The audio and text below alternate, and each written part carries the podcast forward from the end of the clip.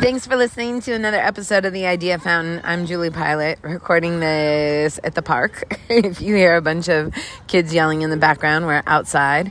Uh, forever inspired by my creative friends. Before we launch this episode with Morgan Page, I have to brag about a few past Idea Fountain guests. Uh, thanks to Tommy the Clown, LA Krump legend just performed at West's third birthday party. It was really fascinating. For so many years, he was known for popping up in neighborhoods neighborhoods, but during the pandemic, he took all his content digital, and now you can see his battles on YouTube and Caffeine. Also, Beth Ditto, oh my goodness. I've always said she has the best female voice in rock and roll, and now she is taking it to the screen. You can see her in the new Fox TV show Monarch, and let me tell you, her presence is strong in that show. It's Tuesday nights on Fox. Today on the Idea Fountain, we're catching up with Morgan Page, who has an incredible quick tips tool for music producers. It's like a deck of cards, almost looks like tarot cards or Liz Hernandez's Wordiful cards or even Deepika Chopra's optimism cards, but they're all challenges to help you start creating in the studio. When it's time to be creative and focus, nothing is easier than procrastinating. So I could see this tool helping a lot of people. Enjoy.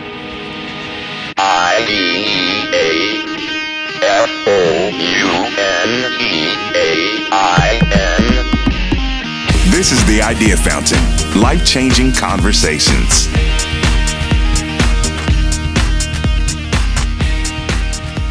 I think that I'm so excited about your quick tips and it's so up my alley. Like I love I have so many little decks of cards. Like this is my friend Deepika Chopra has a things are looking up huh. optimism deck. Here, I'll give you an optimism card.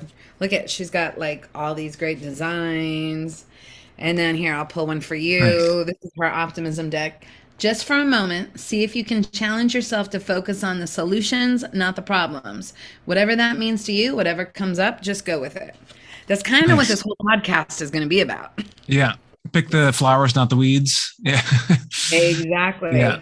Uh, my friend Liz has Wordiful cards, and then I saw your quick tips, and yeah. um, I want to deep dive on it. But first, yeah. you know, we've kind of we haven't spent that much quality time together, but you know, I've been aware of your music, and we've been in the same circles for a long time. Uh, give will you give a little bit about your background? I know that yeah. you were a radio guy early days.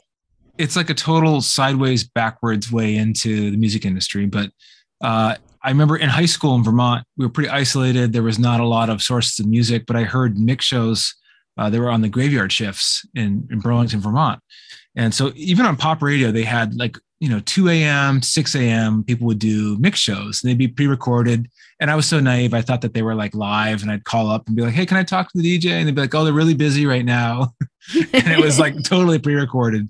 But I started to bug these guys. I started to think, uh, what if I could make this kind of music? So I send in like cassettes into these stations. So it was first, it was pop radio, and I was sending cassettes, and they, I just kind of stayed on them and was that annoying kid that kept sending demos, and they started to play them. Uh, and they would play them off cassette, you know, which is, you know, cassettes were just notorious for like, you know, the tape getting eaten and things like that. That's my least favorite medium is probably cassette. But uh, so I would send it to yeah, they were like local subsidiaries. I think I, I never got like 95 Triple X was one of those big pop stations. I never got them to play it, but there was these alternative stations, uh, like the Buzz was one, and they they kind of come and go, you know, like they're they're franchises. But I had sent them there, and then I started to get started to send to college radio, and college radio really pushed my stuff, and I started to think, what if I could do a show? So I started filling in as a high school student, as a sophomore, I think it was a sophomore or junior, I could fill in when people would forget to do their show or they they wouldn't turn in on time. So I would race into the station. Uh, I'd do like six hour marathon sets and just everything started with that. That was like six degrees of college radio because you didn't have to be a student. So that was at the University of Vermont. And I heard about internships, and that led to, you know, in the summer working in New York City for Ultra Records and Plastic City, and I would intern for people like Liquid Todd, uh, who I still you know communicate with, and he I've done remixes for him, and it's funny. It's it's led to so many things. Just you know putting together furniture, taking out the trash, listening to demo tapes, like doing all these errands for people in the music industry. Uh, but that led to a record deal too.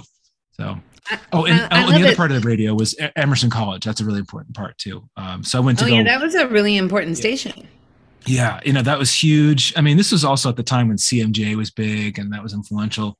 But the Emerson station, WERS, was a, like a trophy piece of the tour. It's a multi-million dollar radio station, and they kept wanting to sell it. And uh, but I ended up man- doing the web design, like creating the web page for the station, uh, and then managing the station eventually, as long as I could as a student.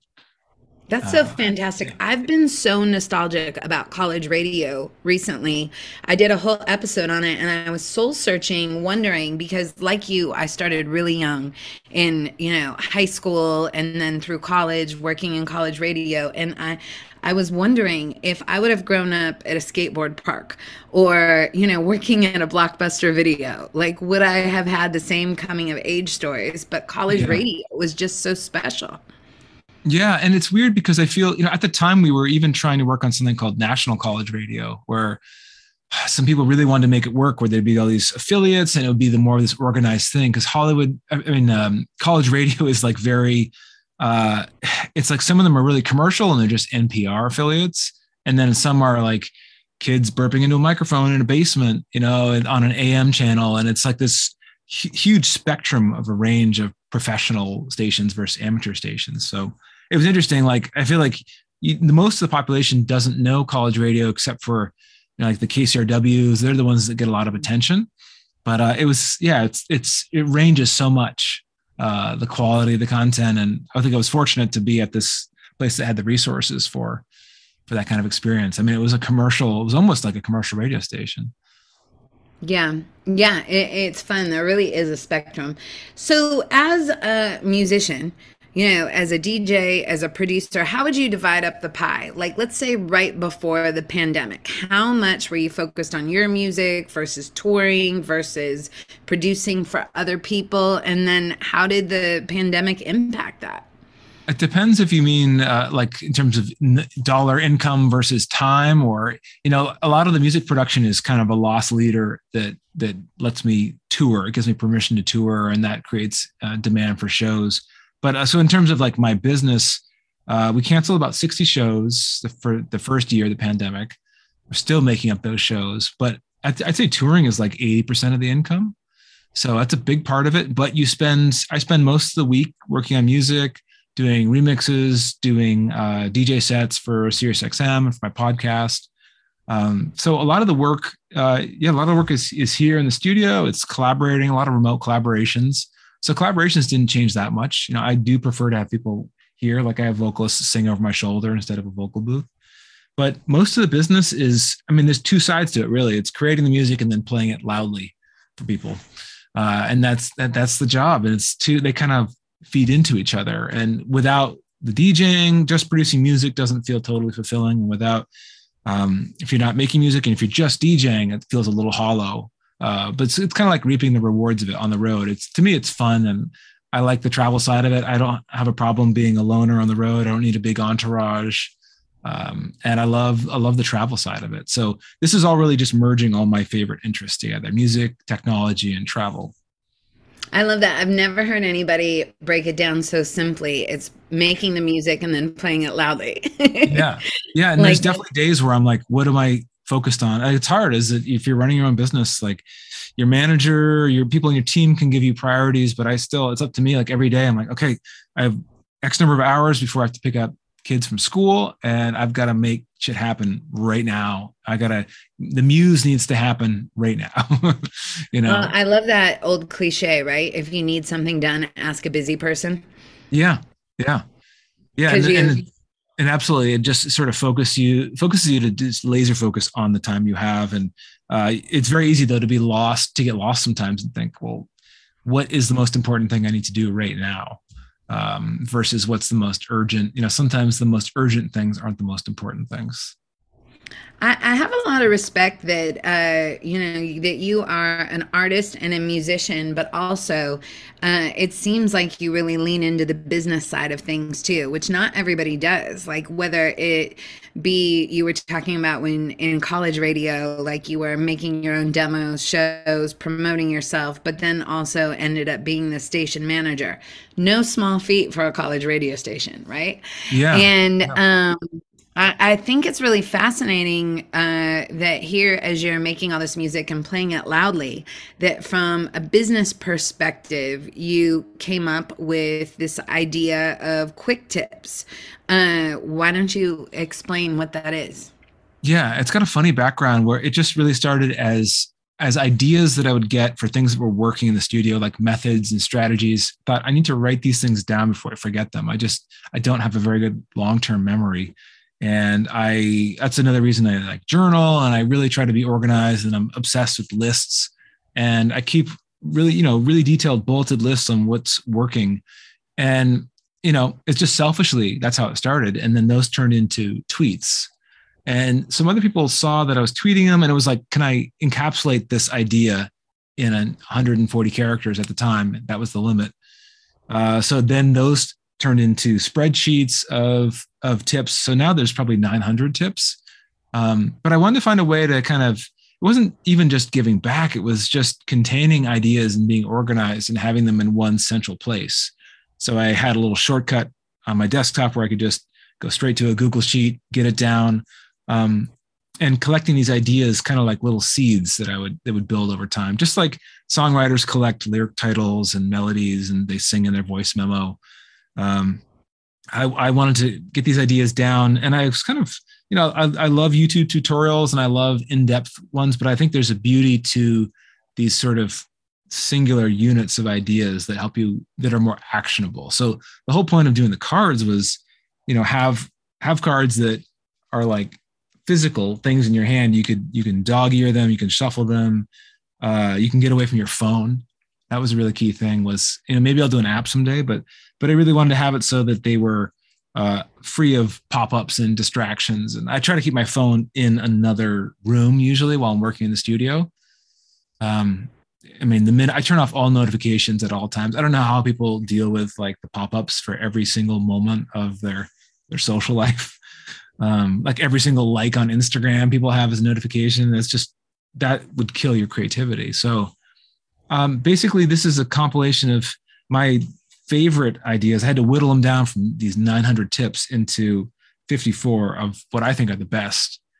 Um, and it's funny because some people, some people don't get the concept, but they're like, "That's weird." Like, like, well, why would you give that stuff away, or why, why did you take the time to do this? And I just really started with doing it for myself, and then I felt like this would be something I would kill for if I was a new producer starting out. If I was that 12 year old producer that's when i started to make music. I would i would kill for something like this. It would have saved me 15 years but you really have to go through the journey yourself. So let's say you're in the studio and you're in a creative rut. What is your process like? Do you shuffle the cards and randomly pull one out or do you have them like mapped out just as like different ways to different methods, different things to spark inspiration. What's your process? I like, I think one way to do it is shuffle the deck and maybe pick one out that's just like this is one card to focus on for the day. Okay, let's do one now. You you just yeah. shuffle and okay. like what's what's your inspiration right All right, now? let's do it. I'll do uh I'll just pick a random one out of the middle.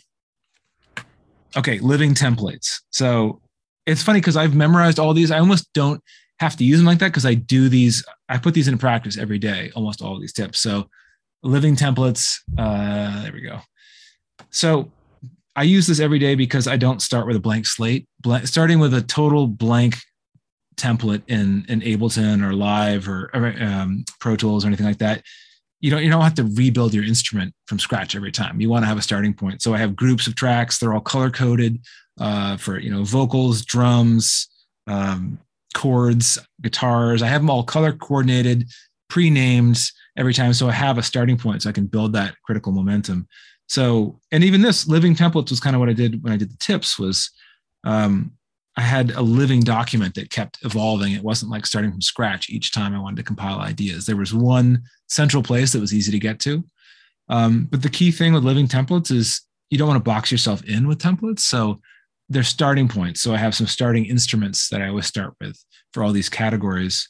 Um, and by having it set up that way, it's I don't have to think about the plumbing and the left brain stuff. I can just get into the creative work instead of starting from scratch, uh, putting in, adding new tracks, adding more plugins. It's all like these jumping off points to quickly get uh, get the ideas down. You know, chord progression, lead, drums, whatever it takes. Okay, okay, I'm gonna pick one. One yeah. one of the things that I liked about this is I'm not a music producer, but how you do one thing is how you do everything. I could take yeah. some of these nuggets and it was creative inspiration for me. Okay, here's the one I just found. Be prepared to be spontaneous. Yeah. Take care of the logical left brain focus tasks ahead of time so you can focus on the creative right brain activity. Kind of similar um, yeah. without interruption. Use templates, color coding, and automation via batch and macros. Make sure all equipment is tuned, functioning, properly routed, and ready before beginning a creative session. I mean, but I I even think that think of that like clearing the clutter from my life, right? Or, you know, making sure that you have all the things you need, right? Otherwise, um, you're not going to be able to really focus on being creative.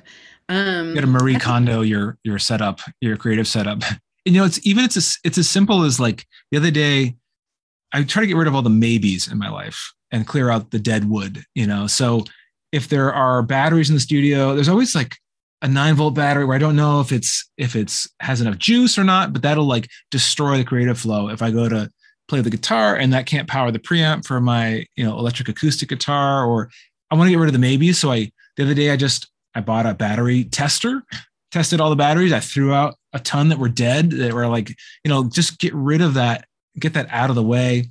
Um, you know, one one thing I do a lot too is I clear the periphery. So typically anything that's in view is taking up bandwidth in your brain. So it can be the smallest little thing that makes a little light or you know any way you can clear your your workspace so digital wise hardware wise uh, any gear that's not working or gear that's not hooked up. Like, why is it there? So it's either sell it, store it, recycle it, goodwill it. Um, there's there's so much value to that, and then you just sort of feel like your brain feels more calm and focused, even by just removing some of the clutter that's that's in your immediate view. Yeah, I I agree with that. Um, uh, one of the things, this is an audio podcast, but the design elements of your cards, they are absolutely gorgeous. How did you come up with that? Yeah. So I found an illustrator that I loved. Um, and he just, we went back and forth. We did so many different versions of them. Um, you know, we had this more skeuomorphic, more like realistic, but cartoony images before. And then we thought, well, we kind of went back and forth and we're like, you know what? We got to scrap everything and this more geometric vector illustration approach was what I thought was best. Uh, so there's something there's something mathematical about music, but I wanted it to be artistic. And these were inspired a lot by Brian Eno's cards, by the oblique mm-hmm. strategies. But he had no images, and there's no art, no color. And I think your brain really needs something visual to latch onto that makes it actionable. So it was a really big challenge. I mean, some of these ideas are really tough to put into an illustration. Like some are easy, but like rituals, like what superstitions and stale rituals can you remove from your process? Like how do you how do you illustrate a ritual? So I think the key with these was for that to be simple and feel like efficient and actionable.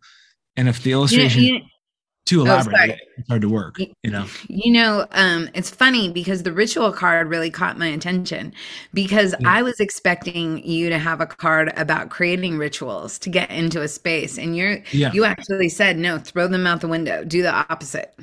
Sometimes they can be they can conflict. There's some some cards overlap and some oppose each other, but like that, it's also semantics. But like one of them was saying, yeah, get rid of um old systems or get, a, get rid of routines. I always think of routines as something you fall into mm-hmm. and versus like a, a, good system is something that's efficient and helps push you forward. But I used to have like weird superstitions in the studio where I'd I wouldn't change the reverb preset, or I would do everything at one BPM, one tempo, like, and I would never change that. Um, and those can really hold you back, like weird OCD rituals in the studio. So uh, I think it, it's really important to break those and to break out of tunnel vision. I mean, I could do a whole book on uh, breaking through tunnel vision. I feel like that might be the next project. We'll see, but that's I mean, like it's just silly, even even on a small level, like when you're doing yoga and they say like, okay, cross the other leg, or yeah. you know, just driving down a different street than you normally do than you normally do. It just it does switch your brain into a different mode. It does, and you know, something came up really interesting lately. I was Odesza was doing uh, this chat, and they were talking about flipping the canvas mm. and they were talking about how um, this was back when like NFTs were kind of the hottest thing at the moment, and the artists were saying that they regularly rotate their canvas to get a pre- fresh perspective uh, for for still artwork and for video work and graphics. And I was thinking, God, like how do you do that for audio? I don't even know how you could do it. And there's there are ways to do it. Like filmmakers will convert their movies to black and white to, so mm-hmm. and and edit in black and white a lot of times, which I think is really cool. Um, because it's hard to unsee an edit and it's it's very hard to unlisten to a musical piece after you've heard it 500 times. So uh, i'm always looking for ways to get that fresh perspective. Um, so it's either yeah, you could change you know your route where you're commuting you know every day that makes a big difference. A small change like that can break the tunnel vision. But if if a piece of work is it's hard to, to hear it fresh and even after you've let it incubate for a while um, there are some cool techniques. I know some people will like reverse their tracks. Um, you know, a lot of what I'll do to keep things fresh and, and keep it interesting is I'll just solo groups of different tracks of a song and I'll mute the vocals and just hear the instrumental, or I'll, I'll mute uh, all the chords and just hear the drums, the bass, and the vocal. That's a huge one uh, for for staying fresh and sort of avoiding the tunnel vision or, or the demoitis of a track. So now coming out of the pandemic and uh, creating a new normal, what's your take on the music business right now? What's exciting to you? What do you think is the most challenging? You mentioned NFTs, right? The yeah. talk about a roller coaster of yeah. that being on fire and then feeling kind of dead. Every time I get FOMO, it's like right before another crash happens, and then like I think it, I, to me, it's the technology will stay. Uh, it's just so volatile. I think it's really exciting. But uh, you know, I did we did one NFT release, and we were about to do another, and then the, so the first time we did it, the market like crashed and lost forty percent the first day, and then we were about to do another one. We we just were like, all right, let's wait. Off, let's just wait. Um, I think it's a little s- scary when people liquidate like their stocks or their nest egg and put it into NFTs. Like that's probably not the best idea. But um, mm-hmm. and in terms of the current state of the industry, I think it's exciting that we have this new canvas of vertical video. Short vertical video is really exciting.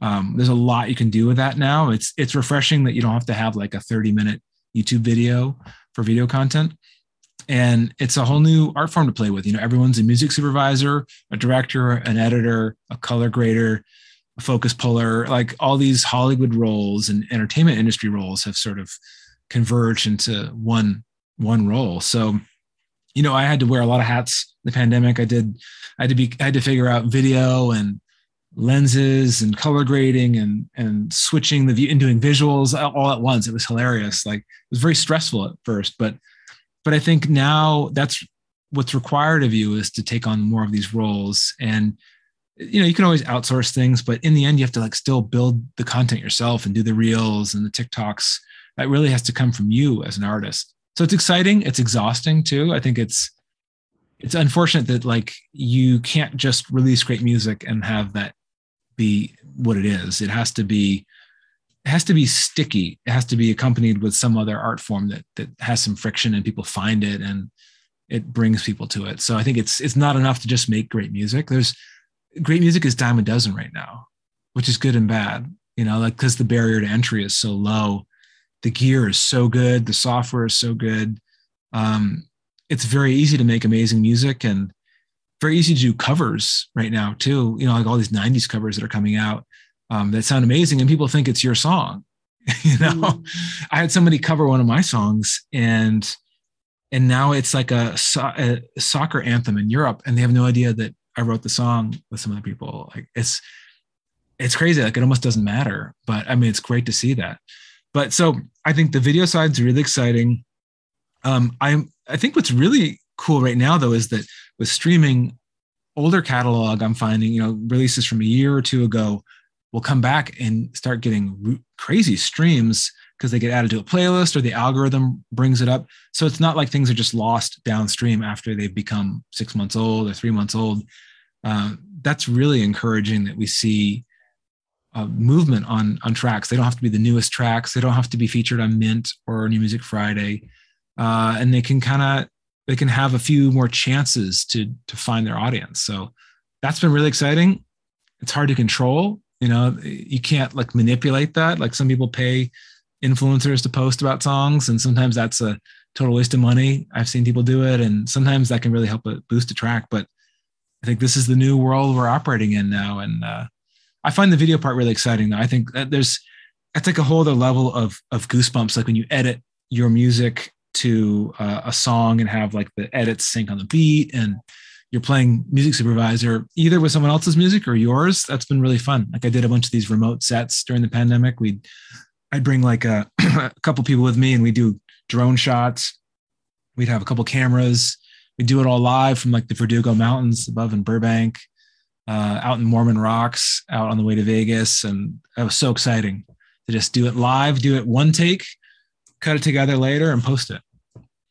Oh, that's awesome. I know. I a wise man told me once that the future of music is in less than 15 seconds of a song.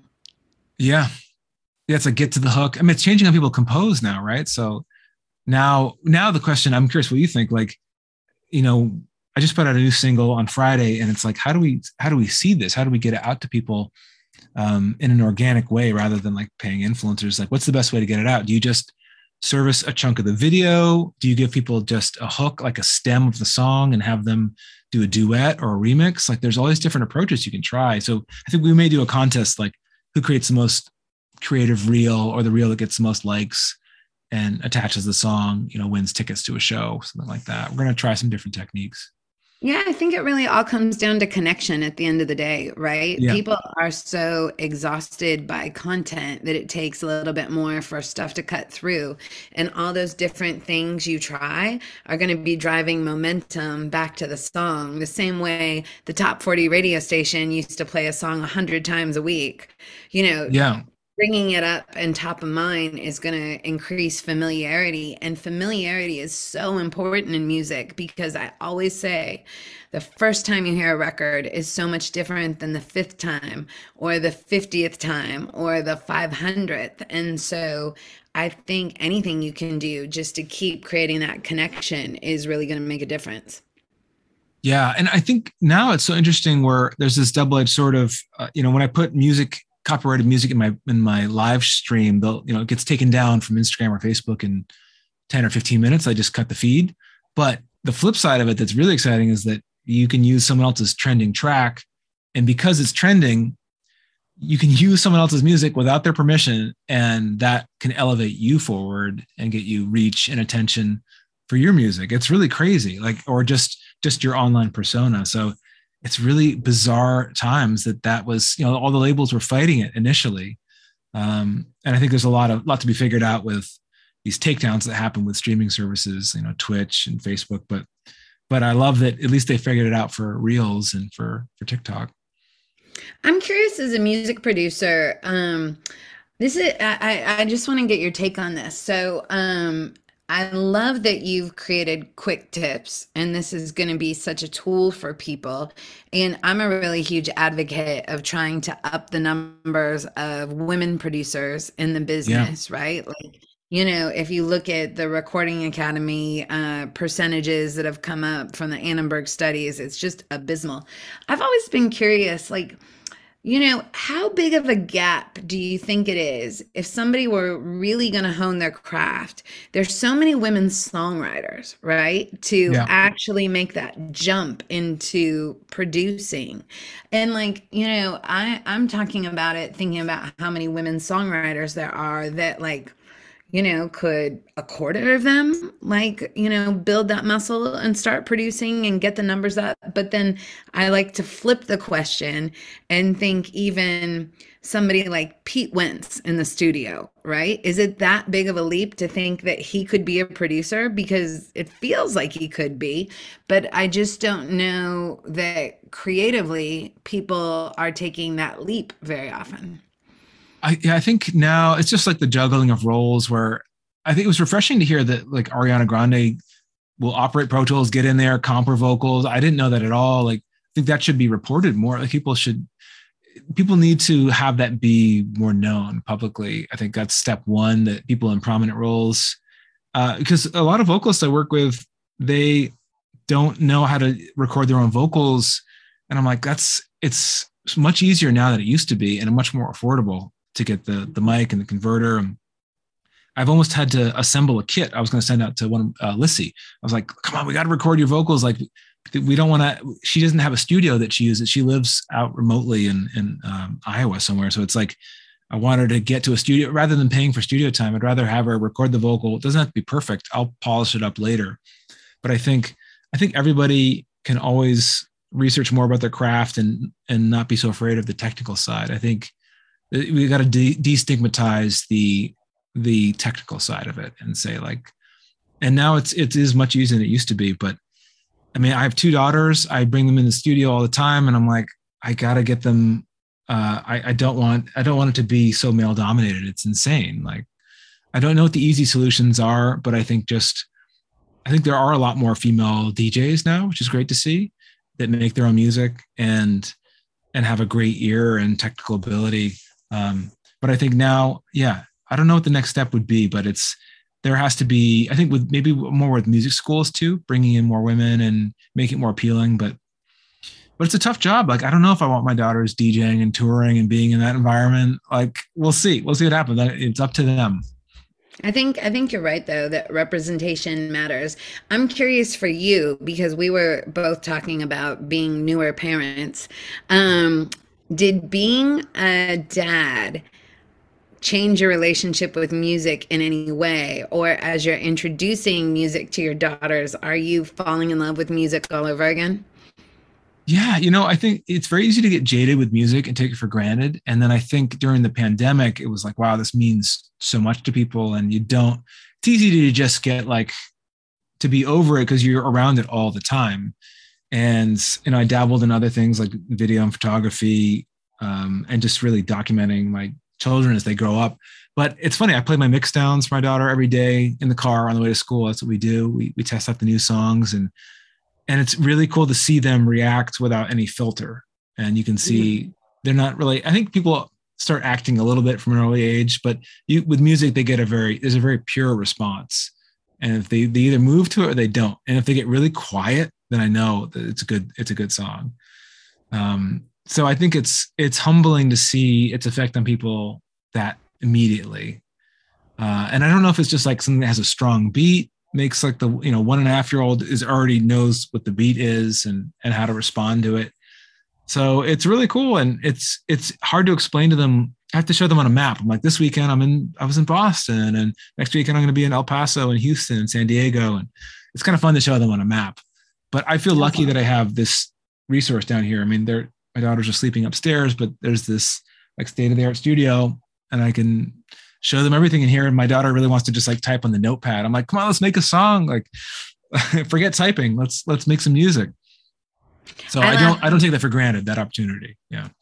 It, it's funny because we spend so much time listening to music and it's fun introducing them to things, but um, I'll catch myself uh, where like my two year old can sing Guns N' Roses' Sweet Child of Mine, but we'll be somewhere and there'll be a preschool teacher singing like Humpty Dumpty. And I'll think, yeah. oh, they probably don't know that one. yeah.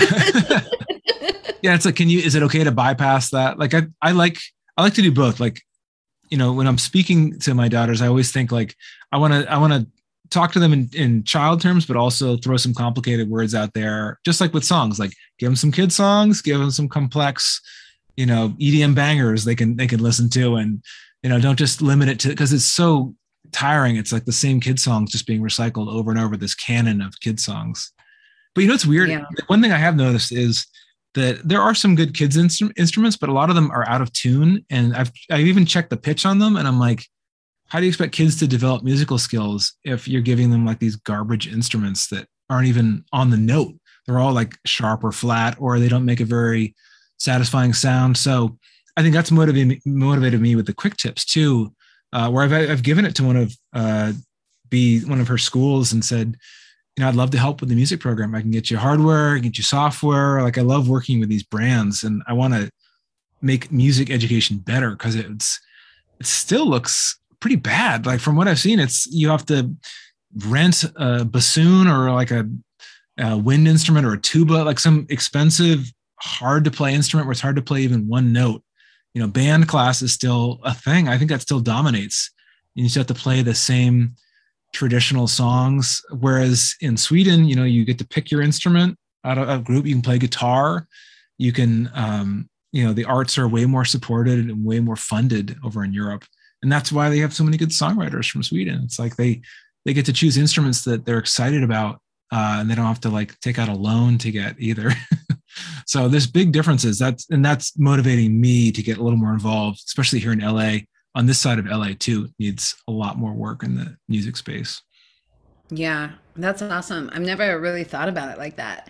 Um, so, Morgan, as we wrap up, how can people hear your radio show? Where can they see you? What music is coming? How do they get your quick tips?